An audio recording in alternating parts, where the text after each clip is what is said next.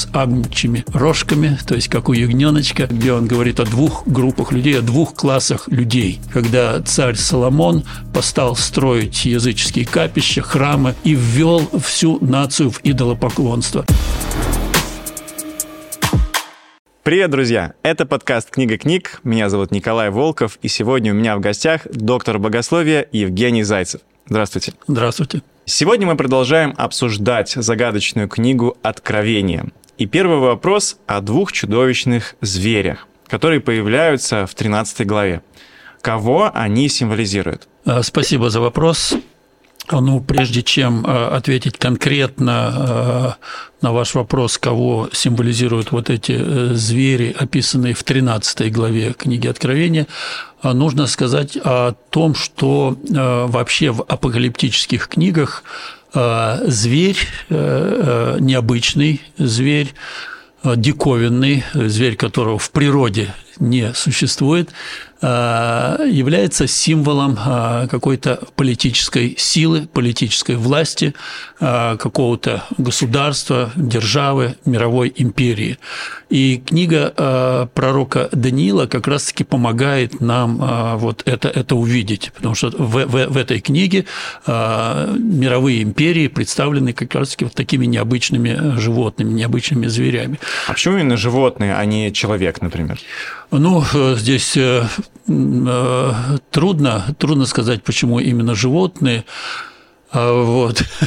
Но во всяком случае мы э, признаем это как некую данность. Угу. Вот, да, в апокалиптических книгах э, используются необычные животные, которые в природе не существуют.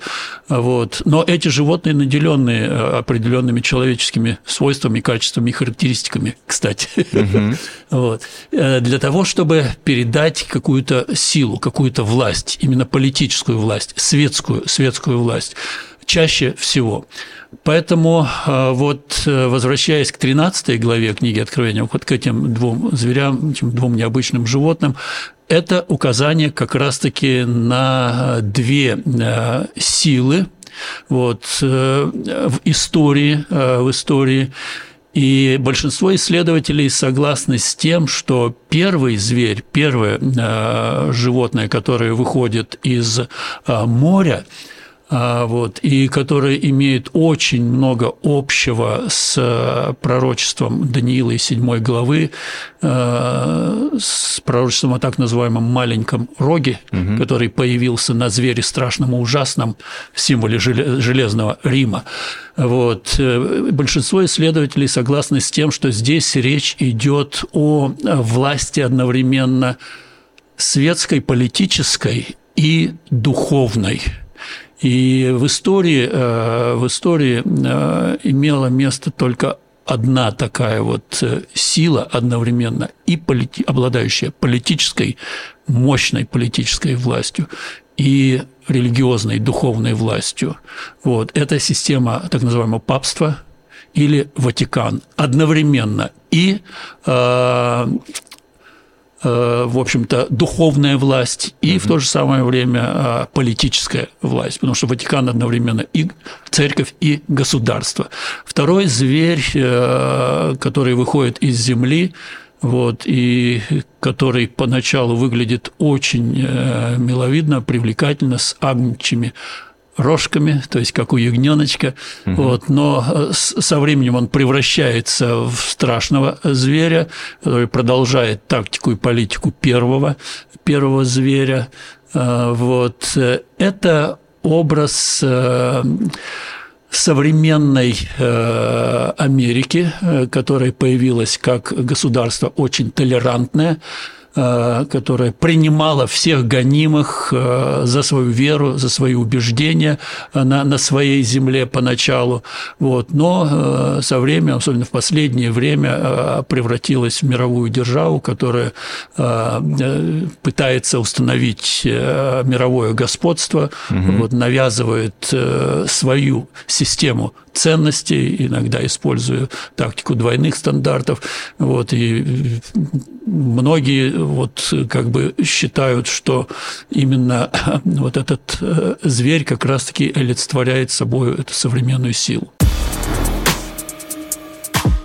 мы живем в такое время, когда высокие технологии для нас стали уже чем-то таким обычным. И вот может ли образ зверя быть искусственным интеллектом, например? Э, да, сегодня вот этот образ зверя, о котором говорится в 13 главе Откровений, в 14 о поклонении образу зверя, э, да, очень часто связывают с, последними достижениями э, науки человеческой, в частности, с вот этим искусственным интеллектом.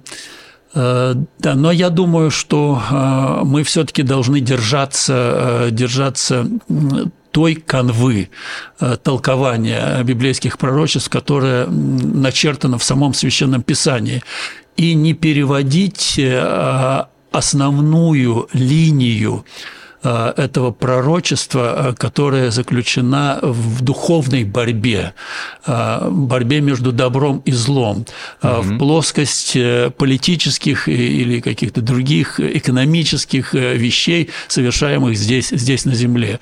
Да, это увлекает тема чипизации, искусственного интеллекта, вакцинации и так далее, да, да. да биометрических паспортов, ИНН, она многих сегодня увлекает, многие пытаются образ зверя именно в, этом видеть. Но в Священном Писании речь не идет об этом, речь идет совершенно о другом.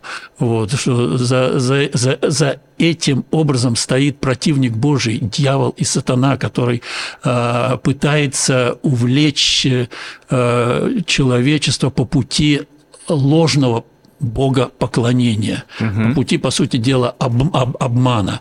Вот э, об этом, к сожалению, многие, многие забывают, что это э, борьба не в сфере политической, экономической даже социальной. Это борьба в нашем сердце, борьба между добром и злом. А вот э, очень многие говорят вот про число зверя 666. Э, как его да. понимать? А, число 666 действительно э, представляет э, собой загадку для многих читателей священного писания. Вот использовались самые разные подходы и толкования э, вот этого этого числа в истории в истории церкви. Вот. Но большая часть этих толкований носит э, достаточно такой спекулятивный, спекулятивный характер. Самый популярный, э, распространенный метод толкования или исчисления числа 666 – это метод гематрии. Э, этот метод подразумевает вот, плюсование числовых значений букв в, в, древних, в древних языках. Вот. И, в частности, а, а, один из таких подходов – это исчисление э, надписи на тиаре римского папы э, «Викариус Филиидей», наместник Сына Божия вот, угу. с латыни. Но э, этот метод гематрии, он недостаточно надежный в том плане, что ну, о нем ничего не говорится в Священном Писании. То есть он вот, ну, герменевтически не подтверждается Священным Писанием, тем более это надпись по латыни. Вот, а откровение написано на греческом, то есть тут совершенно mm-hmm. не, не, не стыковка. Вот, поэтому ответ ну, нужно искать все-таки в самом священном э, тексте, вот, есть ли какие-то указания в Священном Писании? Есть, безусловно, есть.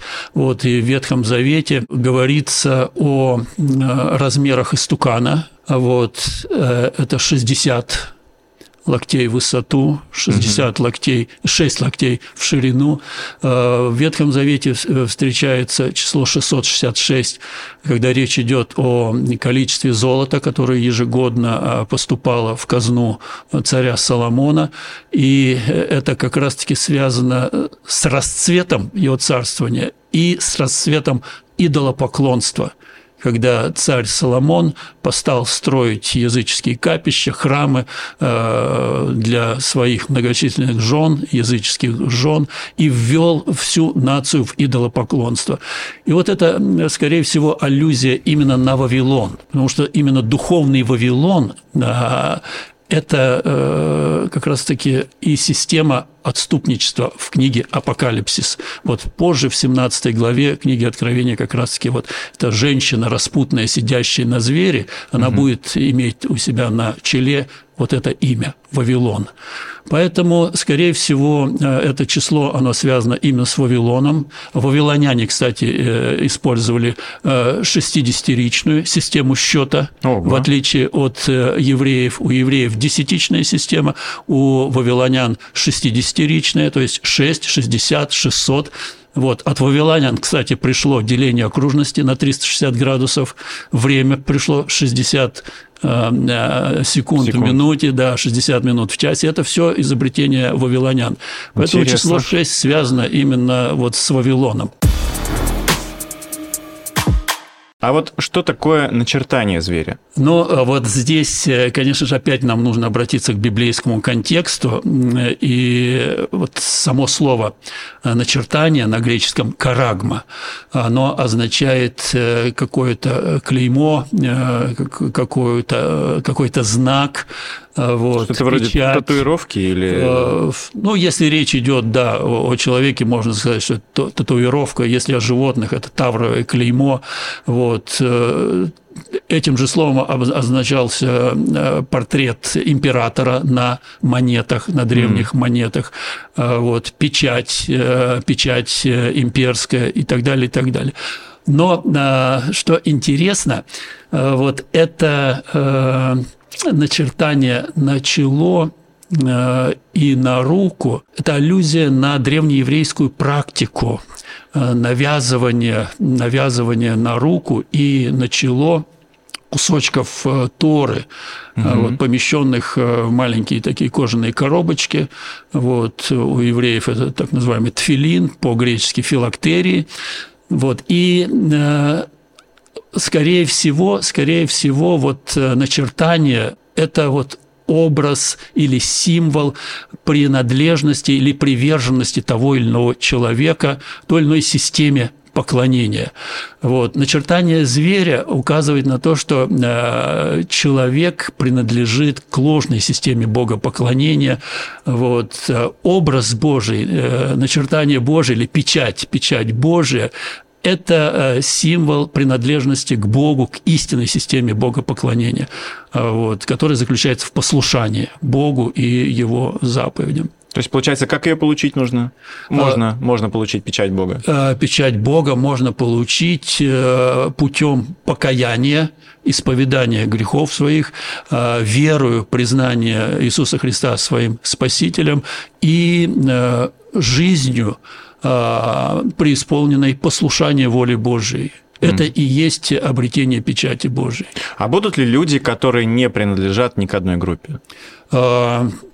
А, вы знаете, в конечном счете, наверное, наверное, нет. Вот, учитывая а, притчу Иисуса Христа из 25 э, главы Евангелия от Матфея, где он говорит о двух группах людей, о двух классах людей. Угу. Вот, одни будут спасены, он приглашает их войти в Царствие Божие, другим говорит, идите от меня в огонь э, вечный, уготованный дьяволу и ангелам его.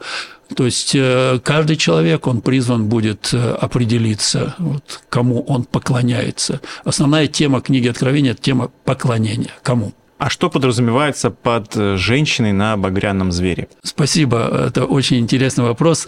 Женщина, которая вот сидит на багряном звере, она представлена как распутная женщина, прелюбодеица. Угу.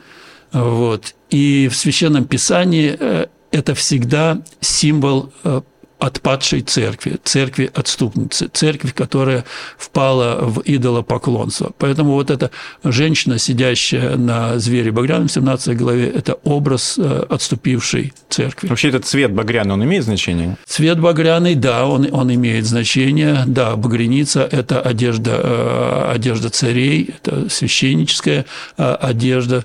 То есть вот женщина, облеченная в эту одежду, это своего рода подделка подделка вот этого э, статуса священника. Интересно, почему женщина, а не мужчина? Ну, это символ, э, это символ церкви в Священном Писании. Именно женщина, женщина. да, именно mm женщина, да. А что означает семь бедствий и семь чаш гнева Божия? Которые видел Иоанн. Это символ последних судов Божьих, которые будут излиты на землю. Они отличаются от судов семи труб. Вот, те суды были смешаны с милостью, они носили искупительный характер. Эти, э, эти бедствия, они носят уже такой окончательный характер. Это суды Божьи, изливающиеся на землю. И последний вопрос. Э, что такое Армагеддон? Армагеддон – это э, духовная битва. Ни в коем случае мы не должны понимать это вот так буквалистски, как буквальное сражение на какой-то конкретной территории, как некоторые считают Третья мировая война. Угу. Нет.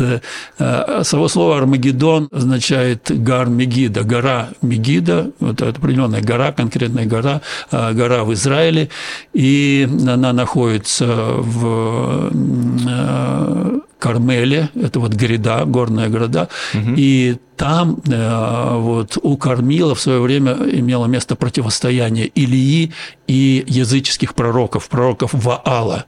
Вот, то есть это все-таки э, больше указание на духовное сражение, духовную битву, а не э, вооруженный конфликт народов. Духовную битву, получается, между Богом Добром и злом, между и Богом дьяволом. и сатаной, угу. да, да. Друзья, если вы хотите глубже изучать Священное Писание, заходите на наш сайт книга-книг.инфо и регистрируйтесь, начинайте изучать Божье Слово для того, чтобы лучше его понимать. Евгений, спасибо большое за интересную беседу. Спасибо вам за вопросы.